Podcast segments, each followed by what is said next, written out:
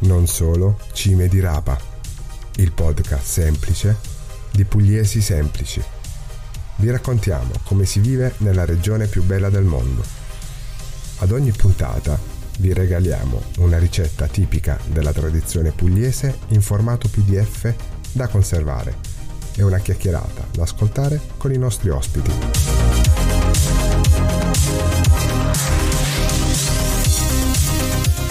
Ciao Cime e ben ritrovati a Non solo Cime di Rapa, il podcast. Questa è una nuova puntata, anzi questa è una nuova serie di puntate che sarà incentrata prevalentemente su un argomento che è quello dell'olio extravergine d'oliva. Bentornati e ben riconnessi. In questa seconda serie del nostro podcast parleremo quindi dell'olio extravergine di oliva in compagnia di ospiti coinvolti professionalmente ma anche sentimentalmente con questo prodotto.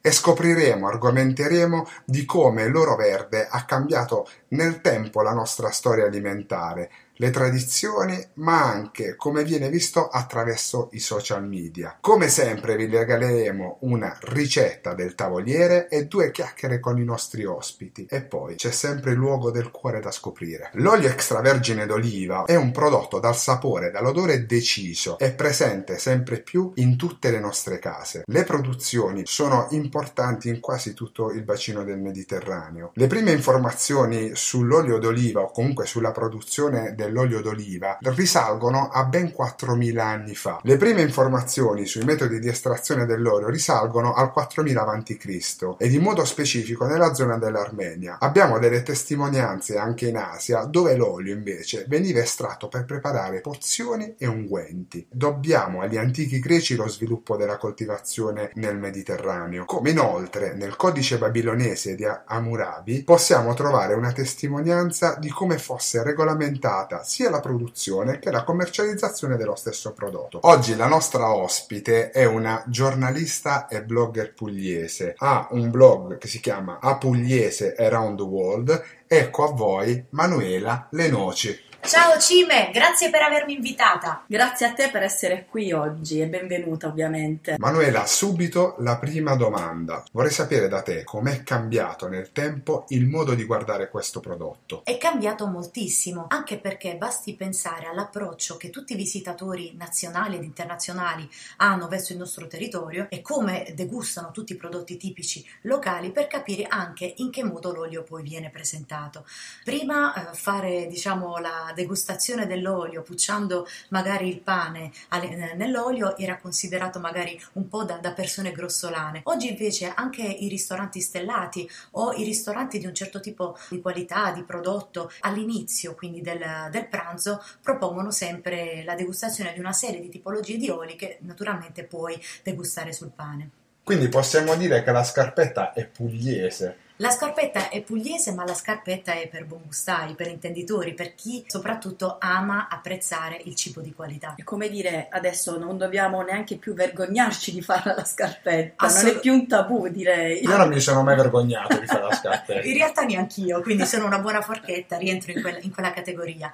L'olio resta sempre il, appunto il principe, il re della tavola pugliese e ha cambiato vesti a mio avviso negli anni, perché pur mantenendo la qualità e la genuinità di questo eh, di questo condimento, diciamo di questo, di questo cibo, oggi viene presentato in una veste completamente nuova. C'è grande attenzione da parte dei produttori a eh, dare eh, un packaging o un rivestimento o un vestito di qualità, di eccellenza. Quindi rispetto a prima, quando si andava a prendere l'olio, i 5 litri con la famosa tanica, adesso è cambiato. sono cambiate un po' le cose. È cambiato. Adesso potresti anche trovare eh, l'olio servito, per esempio, eh, nei, nelle bottiglie bottiglie magari per, che, che, simulano la bottiglia del rum o comunque una bottiglia che poi può rimanere una bottiglietta magari di decorazione. Addirittura l'ho vista quasi come se fosse la, la bottiglia di un profumo ultimamente, una cosa fantastica. Sì, si cerca di diversificare, di proporre qualcosa che, res, che, che colpisca, diciamo, senza naturalmente però alterarne la qualità, che viene sempre salvaguardata. Mantenendo comunque un prodotto di un certo livello, quello sempre. Sempre, sempre, sì. Angelo, quando diciamo olio, diciamo sicuramente un prodotto che accompagna le nostre tavole da sempre, usato prevalentemente in cucina per insaporire i nostri piatti e le nostre pietanze, ma anche nell'ambito della medicina. In passato era anche utilizzato come rimedio per diverse patologie. Oltre a ridurre il rischio di malattie cardiache, ha una funzione anti-invecchiamento per la pelle e per le ossa, in quanto è ricco di vitamina E, che protegge da decalcificazione, osteoporosi e fratture. Siamo quasi cresciuti, come dire, un po' tutti a pane e olio, proprio perché sono due elementi basilari presenti da sempre nelle nostre case, sulle nostre tavole, come merenda semplice ma gustosa. Qui in Puglia, tra l'altro, abbiamo la possibilità di ammirare alberi di ulivo centenari legati al territorio e soprattutto con una storia importantissima che rende questa pianta ancora più bella e affascinante. La particolarità, Angelo, del loro verde pugliese è che viene prodotto in frantoi che raccontano anche loro una storia. È un percorso, un'esperienza che inizia dalla coltivazione fino alla produzione. Manuela, ovviamente spulciando dal tuo blog mi sono come dire un po' fatta i fatti tuoi, vedo che sei molto legate alle aziende del territorio e quindi ho letto e ho visto che hai girato in queste aziende che oltre alla produzione classica dell'olio d'oliva ci regalano prodotti anche per, per la pelle. Vuoi raccontarci qualcosa? Ovviamente raccontaci anche del tuo blog, raccontaci che cosa fai, che cosa ci scrivi. Nel blog vado alla ricerca di quelle che sono le eccellenze del territorio e mi piace raccontare la Puglia attraverso le storie delle aziende aziende di successo. L'olio è anche uno dei protagonisti di quelli che sono i prodotti che, eh, di cui ho parlato, di cui ho scritto e che ho fotografato durante diciamo quest'anno e mezzo da quando è nato il mio blog. E tra le varie esperienze una che mi ha particolarmente eh, colpito è la eh, diciamo nuova veste dell'olio d'oliva, per esempio oltre a eh, alimento eh, diciamo di eccellenza o um, principe della tavola pugliese, l'olio fa benissimo anche alla pelle, quindi è un anti-age legge per eccellenza. E, e, tra questi ho scoperto proprio un frantoio storico del 1889 che ha diversificato la produzione a Martina Franca e ho potuto diciamo provare a testare sulla mia pelle quelle che erano eh, le, le, qualità. le, qualità. proprio i principi attivi di questo prodotto. E diciamo, volendo parlare ce ne sono tantissime perché l'olio è principe, però in Puglia abbiamo anche l'aloe vera con aziende che, eh, di eccellenza, di qualità, che hanno fatto proprio della produzione dell'aloe nel Salento eh, prodotti di, di, qualità di altissimo livello che hanno portato anche oltre i confini internazionali. Manuela, lasciamo un attimino l'olio. Vorrei sapere come è nato il tuo blog e come fai a mantenere questa genuinità che ti contraddistingue soprattutto avendo un seguito social importante come il tuo. Genuinità è un, una parola, è un termine che mi piace moltissimo, che cerco di tutelare sempre in, tutte, in tutti i servizi, in tutti gli articoli che ovviamente scrivo, in tutte le storie che devo raccontare.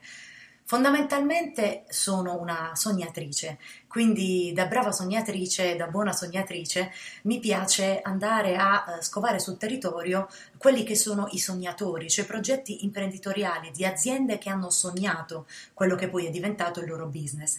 E quindi attraverso l'incontro con, con, con, con imprenditori, con eh, piccole realtà, quindi non necessariamente grandi imprese, però piccole realtà che hanno qualcosa da raccontare, eh, cerco di maniera frizzante, genuina, semplice di eh, raccontare e mettere in evidenza quello che è eh, l'eccellenza appunto del, del territorio pugliese. A Pugliese Around the World. Sì, e Pugliese Around the World è un acronimo a cui sono particolarmente legata, anche perché noi pugliesi siamo molto, molto, molto, abbiamo un rapporto simbiotico con il territorio. E Pugliese Around the World sia perché tra le mie grandi passioni, oltre a quella della scrittura e della fotografia, io amo molto viaggiare e mi piace costruire i viaggi, cioè il viaggio lo devi eh, prima progettare, poi naturalmente lo devi vivere e poi lo devi anche saper raccontare. E Pugliese Around the World, cioè un pugliese in giro per il mondo, è una sorta di hashtag in very English, diciamo. Very English mi very piace. English, esatto, visto che sono appunto di, di, di, Monopoli, che è in provincia di Bari. È un hashtag che eh, può essere utilizzato dal pugliese che vive in Puglia e che racconta la sua Puglia, cioè le emozioni e le sensazioni dei posti che naturalmente, naturalmente vede. Oppure può eh, essere eh, utilizzato dal pugliese che ama la sua terra e se la porta con sé quando naturalmente gira il mondo. È bello ascoltarti perché sei capitata, tra virgolette, nel podcast giusto, perché siamo due pugliesi che provano a raccontare eh, della Puglia e ovviamente una pugliese come te non poteva non mancare a non solo Cile di Rapa. Sì, è bello, insomma, è bello anche incontrarsi e quindi la forza dell'energia, la forza dell'attrazione, quindi credo nella forza delle energie, quindi già incontrarsi è un grandissimo successo. Eh, una particolarità del mio blog, eh, Pugliese Around the World, è che eh, inizialmente, eh, quando il mio blog è nato, un anno e mezzo fa, è nato perché eh, ho sempre avuto la passione della scrittura. Sono giornalista professionista, però ho sempre pensato che poter mettere nero su bianco quelli che erano i miei pensieri in qualche modo potesse eh, essere di interesse un po'. Eh, la condivisione. Per la condivisione, diciamo, sì. la condivisione era per me essenziale. Inizialmente il mio target principale erano le donne, poi ho pensato e ho ritenuto, anche grazie al seguito che ho avuto sui social, ai racconti, ripeto, frizzanti che, che ho fatto, la mia aspirazione più grande è che il mio blog si rivolga a tutte quelle persone che mh, hanno voglia di sognare scoprendo un territorio. Quindi anche per noi uomini. Assolutamente, anche per voi uomini, perché poi voi uomini naturalmente avete una compagna, qualcuno Ma chiamate. Siete anche più curiosi di noi, tra l'altro. Potete sempre trovare degli ottimi posti dove fare una bella sorpresa al partner. Manuela, eh, leggendo un po' di info dal tuo blog, c'è stata una frase che mi ha colpito, è praticamente il tuo motto, come tu scrivi. Il vincitore è un sognatore che non ha mai mollato.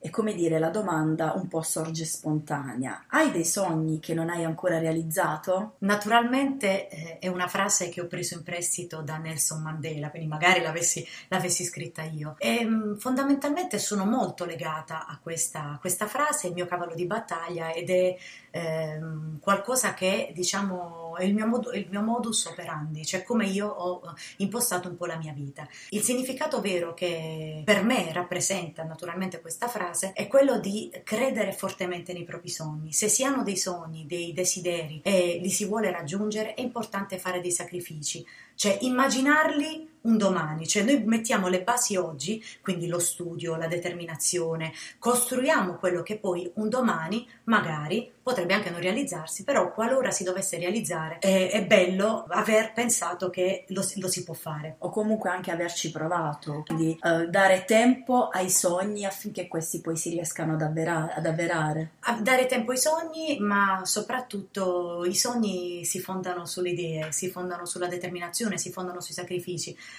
Poi ovviamente noi tutti abbiamo dei sogni magari realizzabili, ma credo che la maggior parte dei sogni, soprattutto quelli più belli, ti danno quella soddisfazione immensa, quel sentimento, cioè quel sentiment forte che naturalmente dici cavolo sono riuscita a realizzare quello che avevo programmato magari dieci anni fa. Sempre un movimento di energie, ma che ti fa incontrare soprattutto tanta bella gente, perché noi siamo circondati da milioni di persone, però il bello è che se hai delle idee e credi in qualcosa, incontri sempre le persone con cui poter realizzare. Per mettere su un po' di energie, presentiamo la ricetta del giorno, che tra l'altro è la ricetta preferita di Manuela. L'impepata di cozze, volgarmente chiamata sote di cozze alla francese. È una ricetta presente ovviamente nella tradizione pugliese, ma un po' in tutto il bacino del Mediterraneo, tant'è vero che viene fatta anche in Costa Azzurra, scendendo fino giù in Tunisia, un prodotto molto simile a quello che è la nostra impepata di cozze. Però partiamo subito con gli ingredienti. Un chilo di cozze nere, molluschi nere, cozze, chiamatele come volete. Due spicchi di aglio, un filo di olio d'oliva extravergine, qualche ciuffo di prezzemolo, una decina di pomodori di tipo datterini, che siano essi rossi o gialli, il succo di due limoni, pepe quanto basta e poi pane tostato a gradire, meglio ovviamente se di alta mura o fatto in casa. Vediamo subito come preparare questa gustosissima ricetta. Prima di tutto prendiamo una bella pentola, se di terracotta ancora meglio, altrimenti ci accontenteremo dell'acciaio. Facciamo rosolare l'aglio nell'olio fino a farlo diventare dorato. Aggiungiamo i pomodorini precedentemente tagliati a metà e poi incorporiamo le cozze tutte d'un fiato. Copriamo la nostra pentola e lasciamo che tutte le cozze si schiudano. Spegniamo la fiamma e ci aggiungiamo il succo di limone, il prezzemolo e il pepe a gusto. Serviremo nella stessa pentola, se si trattasse di terracotta, oppure in una sperlonga, accompagnato da dei bei crostoni di pane conditi con un filo d'olio a crudo. E quindi vedi che ti mangi. E vedi che ti mangi! Manuela, adesso devi spiegarmi perché questa qua è la tua ricetta preferita. Fondamentalmente sono una buona forchetta, poi da Baris e Doc non posso insomma non amare i frutti di mare che fanno parte insomma della, della tradizione tipica. E poi non per ritornare sempre o per essere ripetitiva, ma la cosa che mi piace di più di questa ricetta è il sughetto che posso pucciare con il pane, soprattutto se è fatto in casa o di Altamura, insomma quello con la mollica ricca che si inzuppa bene del brodino. Ragazzi, a Manuela Le Noci le piace proprio la scarpetta, diciamolo.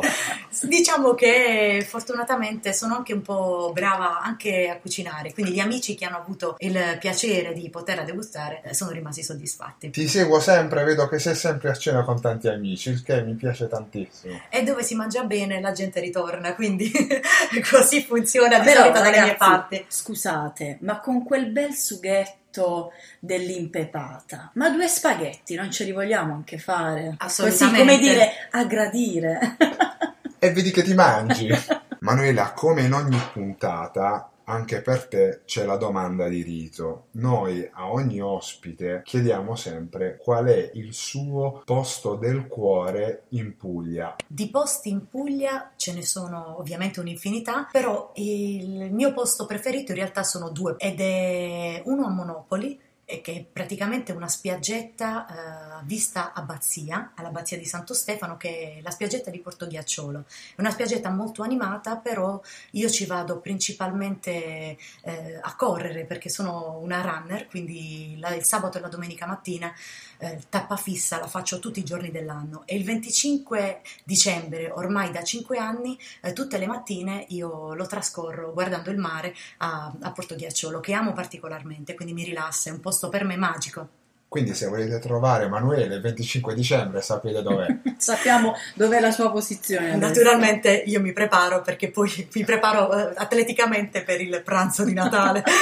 ci sta, ci sta. E il secondo invece? Il secondo invece è da tutt'altra parte ed è il trabucco. Il trabucco a Peschici l'ho scoperto qualche anno fa, ho sempre sognato eh, di andarci e c'è un posto, appunto il trabucco da Mimì, che mi è piaciuto particolarmente perché sono da, da inguaribile romantica, ho potuto ammirare eh, uno dei tramonti più belli della mia vita, quindi per me è indimenticabile. Ovviamente mangiandoci su qualcosa. Ma, ma realmente bevendoci su qualcosa e mm, ascoltando una musica jazz di sottofondo che mi ha fatto davvero sognare. Ti capisco perfettamente su questo posto, ci sono stata l'anno scorso anch'io per la prima volta e ho guardato uno dei tramonti più belli della mia vita sorseggiando un drink e c'è questa distesa d'acqua davanti che a tratti fa paura, però nello stesso tempo riesce davvero a rilassarci.